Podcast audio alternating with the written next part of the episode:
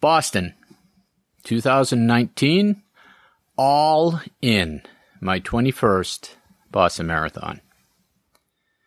I didn't sleep great the night before. Part of it was the driving rain and the thunder and lightning that shook the house. Part of it was my ruminating brain. You might think that having such a great training cycle would allow me to rest easy, but no, it somehow raised the stakes. My trusty subconscious was chattering away. What if, after all this work, I managed to screw up the race? What if the weather was bad? Of course, I tried to let my big brain take over and talk myself down off the window ledge. I am grateful to be here, yeah. I am happy to still be doing this 20-plus years in, yeah. I am blessed, yeah, blah, blah, blah. After 20 years, you'd think I'd be able to rationalize. Repetition doesn't lower the stakes. This is the Boston Marathon. It matters to me. I put in the work. I qualify. It matters. It matters to me. I rolled out of bed, reasonably refreshed, and put on my throwaway clothes. With the lingering rain, I didn't want to wear my race stuff, especially my shoes. Stay dry as long as possible. I had time to take a nice shower, have a bit of breakfast, a normal day at the Russell house. My wife dropped me off at the local Starbucks where I caught a ride with some of the folks from my running club out to Hopkinton. And without incident, I hopped the spectator bus to downtown Hopkinton and made my way over to the senior center to join Eric and the St. Louis runners. My second year of avoiding Athletes' Village. Call me soft, but warm and dry with a bathroom beats ankle-deep mud and a 45-minute portage online. I stretched and rubbed and pre-gamed, got my race gear on, and lubed up really well. With the humidity and the warmer temps, I figured chafing might be an issue. I ran in my old Hoka Cliftons, split shorts, and a race singlet. Nothing fancy. I wore the Boston Strong hat that I had bought at the expo.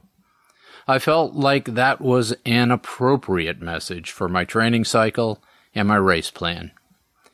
Like Coach said in his pep talk to me, it didn't matter if it was 100 degrees or if there were 80-mile-an-hour winds. I was not going to waste this training cycle. No matter what happened, I was committed. I wasn't giving myself an option to give up or to ease off. No matter what, I was all in. I would control the only thing that any of us really controls, my commitment to fight, to be strong. From the senior center, we watched the early waves start on TV. We saw the wheelchair finish, which seemed a bit strange to be seeing the people finish a race you're an hour away from starting. And in the room, there were several faster red bib Wave 2 runners. And that seemed to be the demographic in general. Lots of fit, young, fast runners and Nike Vaporflies, and a handful of us old war horses. Eric and I were in the same wave and corral, 3-3, which put us up the hill not far from the start line. Without hurry, we made our way over, when the time was right, to the start. It's an electric time, walking to the start of the Boston Marathon.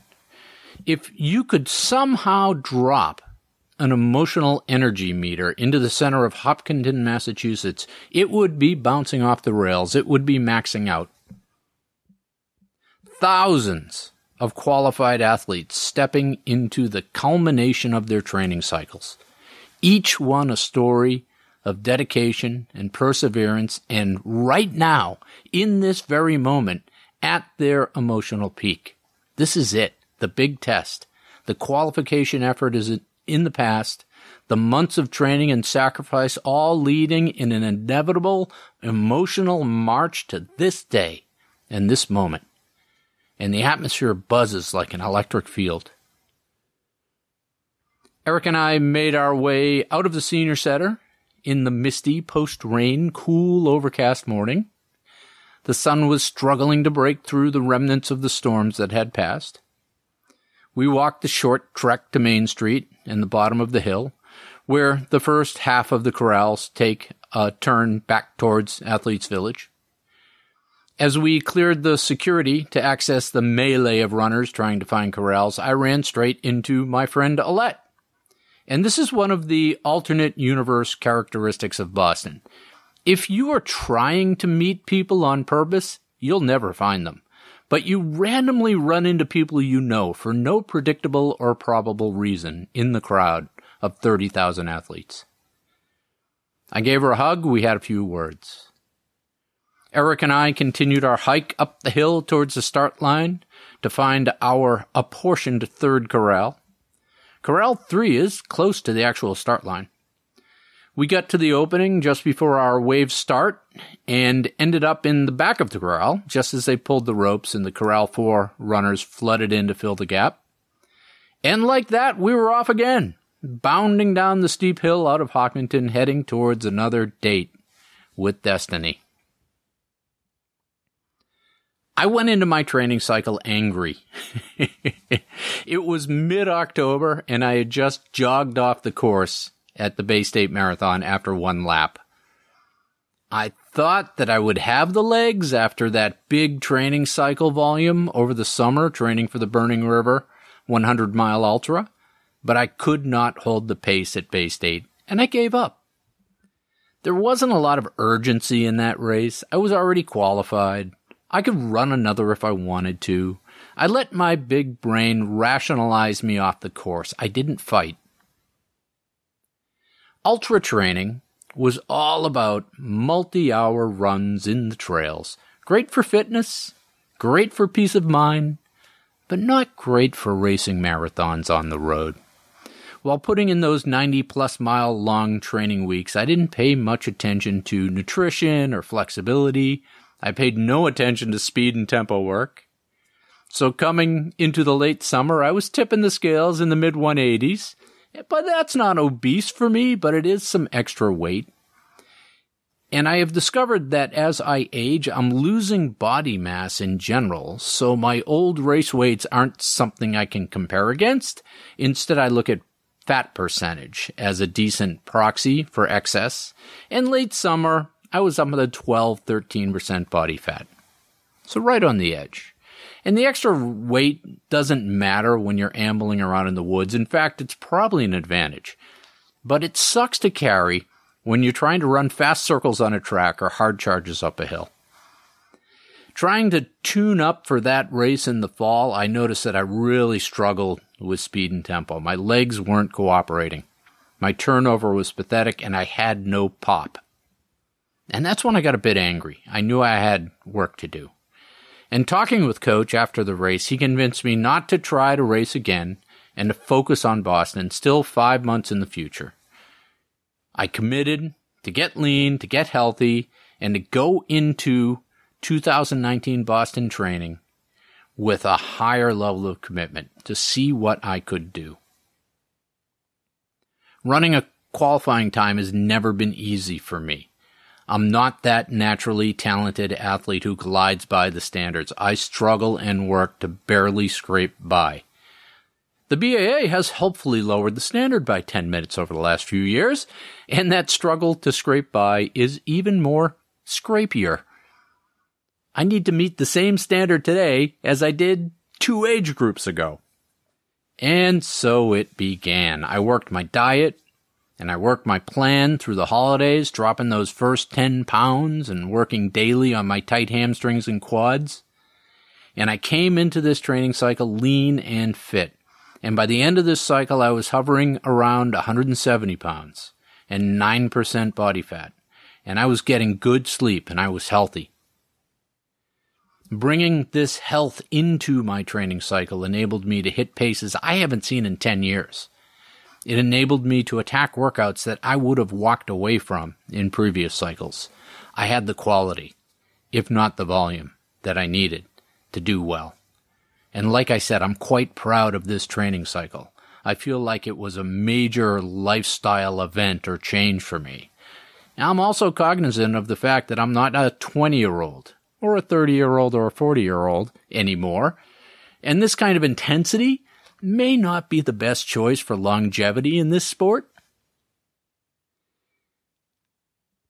I was dead set on sticking to my plan.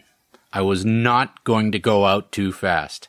I was going to stick to 8-minute miles or slower, and my strategy was to make it through the hills with enough juice to close the race. Maybe it was because we started at the back of the corral, but it seemed very crowded in the beginning of the race, and we crossed that first mile mark at somewhere around an 8:24 pace, successfully resisting the pull of the hills. Again, from the random encounter files, Frank, one of my training partners, tapped me on the shoulder and congratulated me for not going out too fast at the first mile. I was glad to see him, but I turned around and he was gone, running his own race. I say somewhere around an 8:24 pace because my Garmin was off. It was off the mile marks from the start, and it got worse as the race progressed. I ended up 0.3 miles off the distance, which is a lot. It's close to a 3-minute discrepancy at the finish. So that's like 6 to 8 seconds a mile, which is important when you're scraping to qualify. The next few miles brought our average, Eric and I, down right around an 8:03 official at the first 5K mark, which was right where we wanted to be. We were running smart, and according to the official BAA timers, we were right on our target splits at the 5K, at the 10K. And my legs didn't feel great. There have been times at Boston that early in the race, I can feel that pop in my legs. This wasn't one of those. And I knew it was going to be a work day. But I was committed to the work. I wasn't going to waste this training. No matter what, I was going to work my plan. All the way. All in. And the race felt very crowded this year, especially in the water stops. People were bumping and pushing and getting knocked off pace in those early tables. Eric started grumbling pretty early about it not being his day, but I pushed back and said, all we have to do is hold this pace and get to the top of that hill. Hold this pace and make it to the top of Heartbreak. That's the plan, and I'm working my plan. Come hell or high water, I am all in. And we were taking water at every aid station because it was a bit warmer than it should have been, and we wanted to stay ahead of it. I got a couple of Enduralites down around the 1 hour 10K point, and it was still overcast, but it wasn't uncomfortable. I had a couple gels with me that I had tried to pin to the back of the waistline of my shorts, and I had no other way to carry them except in my hands. I was going to tuck them inside my shorts, but that didn't feel quite right, so I let them hang outside and flop around. And at one point, this guy runs up to me and says, "You're going to lose those gels." And one did break free, but I got the other one through the first hour, and I ate that about an hour in. With the warm weather, I was a bit concerned about my gut. I knew I had to stay on top of the water and the fuel, but by doing so, also risked nausea from too much. And again, when you're racing at your threshold pace, your body doesn't like to digest stuff, too. Somewhere before the 10-mile mark, I turned around and Eric was gone, off to run his own race. Now I had to pace myself and execute my plan. Through the half, I was right on pace, even a couple seconds faster on a couple miles. According to my watch, I was a bit faster, you know, that 5 to 7 seconds a mile that my watch was off. And the race splits and that difference would end up being significant. My watch splits were probably 5 to 8 seconds a mile off my race clock splits. We pulled through Wellesley in the Scream Tunnel, and I stayed to the middle of the road to not get tangled up. I remember seeing some young men mixed in with the co-eds this year and hoping this wasn't a trend. Not a positive trend, anyhow. I was pacing a couple guys around my age who looked like they were on the same mission, but one of them had this annoying habit of going much faster on the downhills, so I let them go.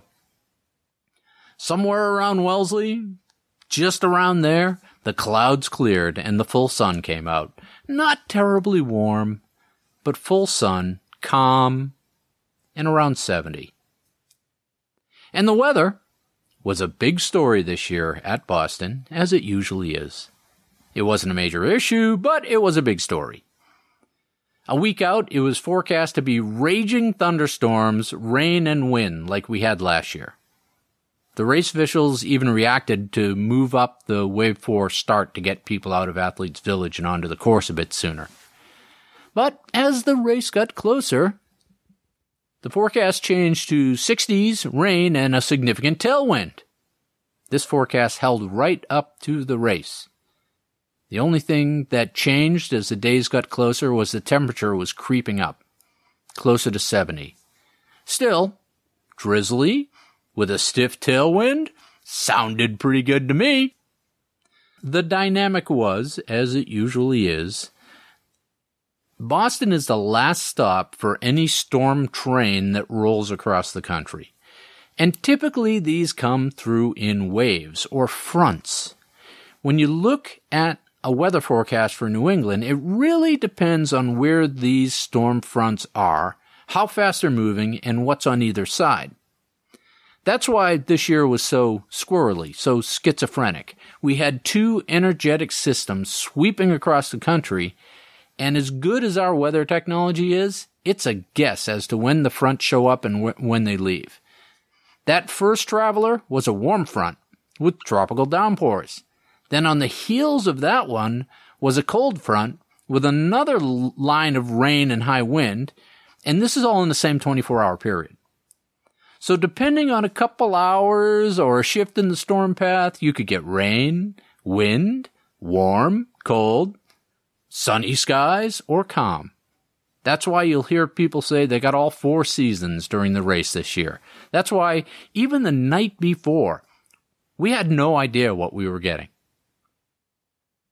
What we ended up getting was the tropical storm early, the warm front, with lots of rain, warm temperatures, and high winds. And that's what woke me up the night before. As the out-of-town runners made their way out on the buses to Athletes' Village, they had to deal with these tropical downpours and the thunder and lightning. And as the waves started to go off, this weather calmed. It swept through. It was overcast, wet, and calm.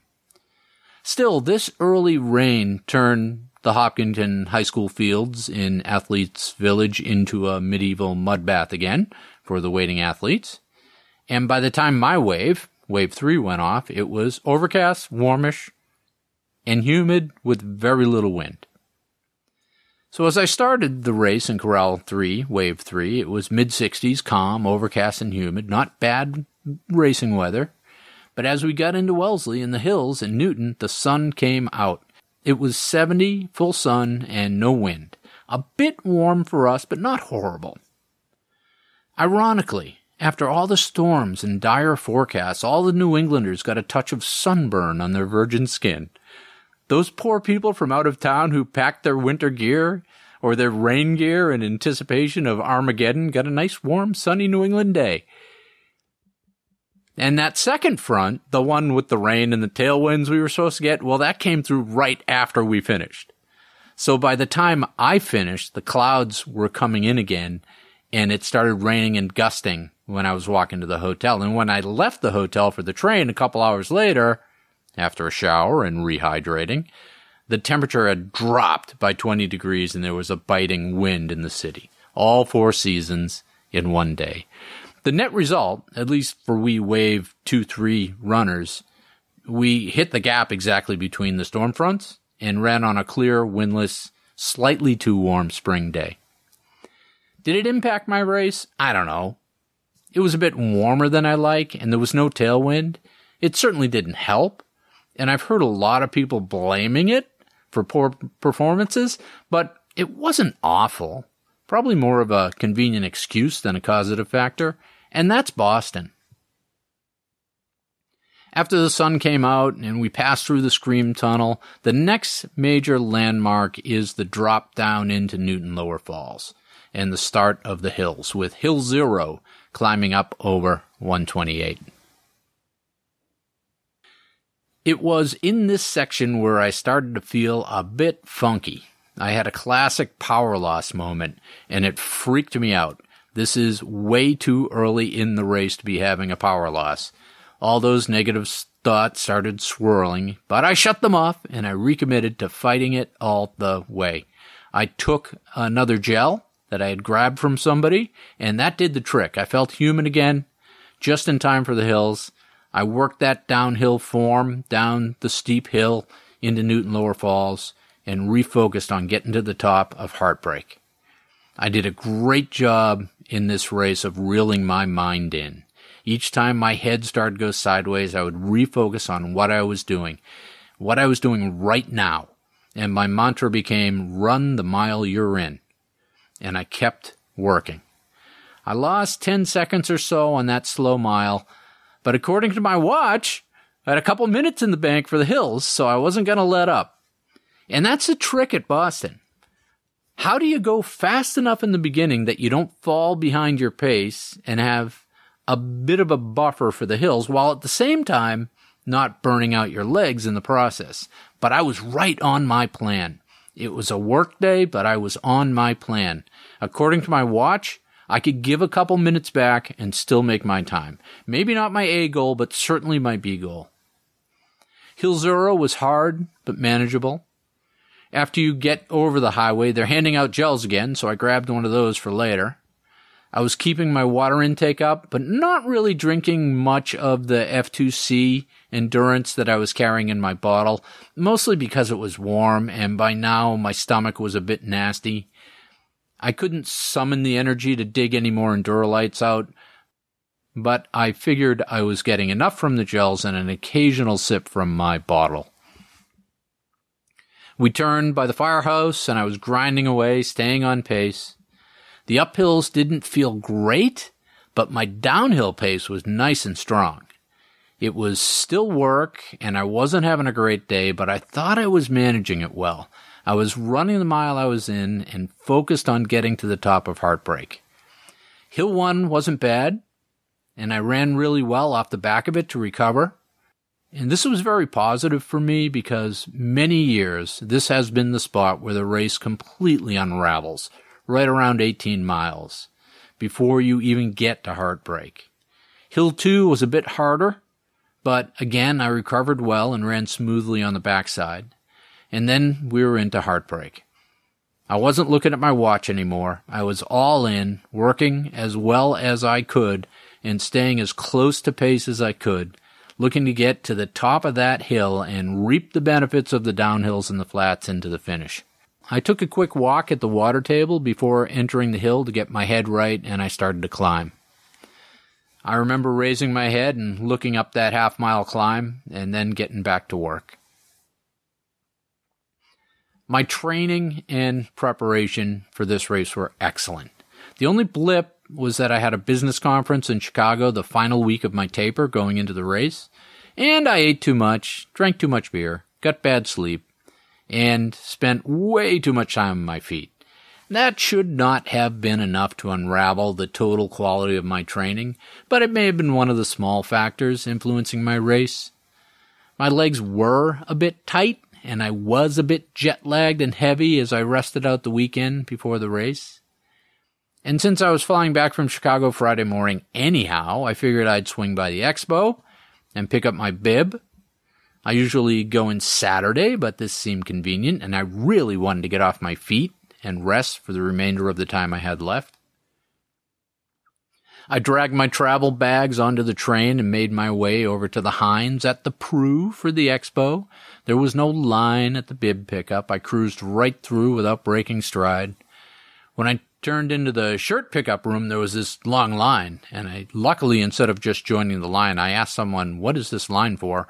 And apparently it was for people to take a photo of themselves in front of a particular wall banner. So I skipped that line and cruised right through shirt pickup without breaking a stride. There were people and family groups taking pictures all around with their bibs and their shirts. There were people immediately digging the shirts out and trying them on for fit so they could exchange if necessary. All these people were just so excited to be there. They were clutching and fawning in the symbols and the idolatry of the moment. So many stories, all different, but all the same too. They worked so hard to get here, and now they were celebrating and a bit in awe of the moment. So I made my way over to the expo, and this is where the crowds were. There was a veritable feeding frenzy at the Adidas official gear booth. Crowds of runners pawing through the overpriced merch, and a line to check out that would make Disney proud. I didn't see anything I liked. I usually buy a hat, but all the racing hats had the logo stuck on, like as a chunk of plastic, not stitched in, so I passed. And none of the shorts looked like anything I'd want to wear either, so I skipped that line too and moved on without breaking stride. The expo seemed smaller than usual, a bit underwhelming, disappointing maybe. There were the usual big shoe companies and such. There was the theater showing the race course run-through video, which is always popular. On the negative side, there seemed to be a lot of ancillary, what I might call late-night TV products, various potions and devices guaranteed by someone to do something. On the good side, there were two beer booths. Yeah, the Sam Adams guys had a large presence at the expo, and runners were happily consuming the 26.2 brew specially made for the race. And our friend Zealous, the beer for runners out of Western Mass, had a booth there too. I might suggest that they consider the expo at Boston as part of the character of the race and find a way to do better. Maybe get people and products that fit into our lifestyles? I'm sure it's just a financial thing. They fill the space with whoever is willing to pay. But how about setting aside booth space for something more intrinsic to our demographic, like authors or important charities or maybe the good races or maybe some science-based products, or maybe I'm just overthinking. My legs were pretty shitty as I went into the ascent of heartbreak. Even after all those awesome sets of hill repeats I had done in training, I couldn't find that gear, that energy, that strength. So instead of slowing to a shuffle, I switched to a fast hike-run cadence, an ultra-running trick, to save my legs and not lose too much. My legs were really heavy and refused to climb. But I worked through to the top of the hill. I figured that was my time buffer. Now I had to hang on to close to race pace to have any chance of making my time. And coming off the hill, I relaxed again, and I had great downhill form and effort, and I felt comfortable. I figured I was really close to my goal pace and just had to keep hitting it. I kept running the mile I was in. I thought I carried a couple-minute buffer at least into the hills, so even if I lost a minute or two, it would still be close. The course started to take its toll on the runners. The pack was looser here, but runners would be stopping or weaving or sitting on the side of the road, and you had to watch out or bump your way through. I saw two runners being packed onto stretchers by EMTs, and I pushed on. In my head, I thought, just stay close. All in. Keep fighting. It was work. I wasn't terribly uncomfortable. I was able to maintain close to goal pace on the downs and flats in that last 10K. I felt strong rolling down that hill with the train tracks into Cleveland Circle. And then I looked up to see the 24-mile sign right next to me. And out of habit, I looked at my watch. And my Garmin said almost exactly 3:20. And even with my addled brain, I could do that math. I would have to run those last 2.21 miles in 15 minutes or better to get my time. I had been battling to hold on to 8:10s in these last miles, thinking I had some buffer. But battling as I was, there was no way I was going to lay down a couple of sub-7:30s at that point. And the wind came out of my sails. I let my foot off the gas. I reminded myself to lift my head and to look around. The screaming crowds, the sit-go sign, the mile to go, the right on Hereford, the left on Boylston, the crowd on Boylston like a living, screaming animal pulling you to the finish. and I let myself be in that moment. And I finished easy in 3:40:19, according to the BAA timer, a full 5 minutes off my B goal, as near as I can figure. With my watch being so far off the race splits, I did not have that 2 to 3 minute buffer going into the hills. I probably had 45 seconds to a minute. And when I lost those 2 or 3 minutes in the hills, combined with a couple slower miles, where I was maybe 5 or 10 seconds off pace, at the end, I was in a hole coming off a heartbreak. And I didn't have the juice to negative split it in. In those final miles where I was working to hang on close to race pace, I really needed to be negative splitting. Of those 5 minutes that I missed by, half that is real. Half of that is me taking my time to enjoy the last 2 miles of the race. And in these last few days since the race, I struggle with how to write and talk about it. I suppose that's the defining characteristic of this race, that it refuses to play along to your script, and it refuses to be categorized. On the one hand, I feel blessed and awed to be able to be part of this great thing. On the other, I have mixed feelings about how I haven't had a great race in almost a decade at Boston. That's why I like to let these things sit a bit before I write it up. Let something that makes sense congeal into narrative and form. Come to some sort of conclusion. Some sort of tidy summary to stamp a smiley face on the report before turning it in for grading. And this week, these couple weeks since the race, I've been waking up early. I don't know why. Maybe it's the early rising sun of late spring. Maybe it's the damage in my legs. Maybe it's my unsettled mind.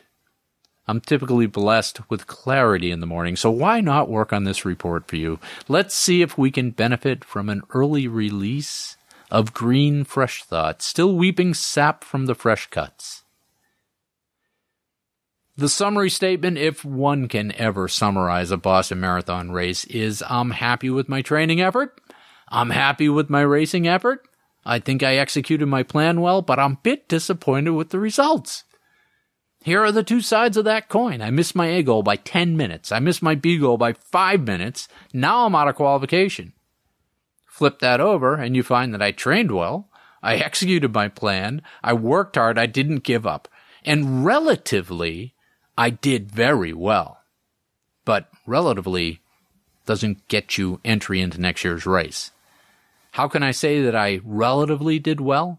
Well, that's quite simple. Since Boston is a seeded race, all you need to do is to look at how you performed vis-a-vis your bib number. For every finishing spot you beat your bib number by, you finished better than someone who qualified with a better time than you did. And I beat my bib number by 6,595 places. Even if you throw out the outliers, it's obvious that I had a much better day than many of my cohort. It was my training, my execution, and my pure stubbornness that enabled me to do so. And part of me wonders just what I have to do to have a breakout race at Boston. Part of me wonders if I have anything left I can do. Part of me wonders if maybe I just don't have the ability to pull it off anymore. And of course, part of me wonders why I care so much. Really? What is it about this race that turns me into a neurotic mess once a year? Don't get me wrong. I didn't have a terrible race. I'm not jumping out the window with remorse. I'm just stressed out because I controlled everything I could. I did everything I could. And it still wasn't enough for Boston. Based on my training paces, I should have hit my A goal of breaking 3:30. And I should have easily hit my B goal of 3:35. But that didn't happen. I crossed that line with a hard-fought 3:40. I'm beat up and I'm sore. I executed my plan, but those training paces and that training fitness weren't enough for this race. I worked hard. I worked my plan. I never gave up. I'm proud of the effort. There were times in this race where I was struggling and I was able to pull myself together, focus on the mile I was in, and keep racing. And it was probably the depth and the quality of my training that allowed me to fight back. A positive spin on it might be that without that training and execution, it would have been a real train wreck. So here we are, dear reader, out of qualification. As my training buddies and I joked, there is no way to gracefully disengage from Boston. If you have a good race, you're qualified, and you might as well run. If you don't, you're pissed off, and you don't want to end on a down note. Either way, you're back on the neurotic Boston horse for another round. I signed up for the Vermont Cities Marathon at the end of May. I'm going to take this training, I'm going to go up there, and I'm going to get my qualification at a reasonable course that doesn't feel the need to demonstrate its dominance and extract its pound of flesh. And I'll see you out there.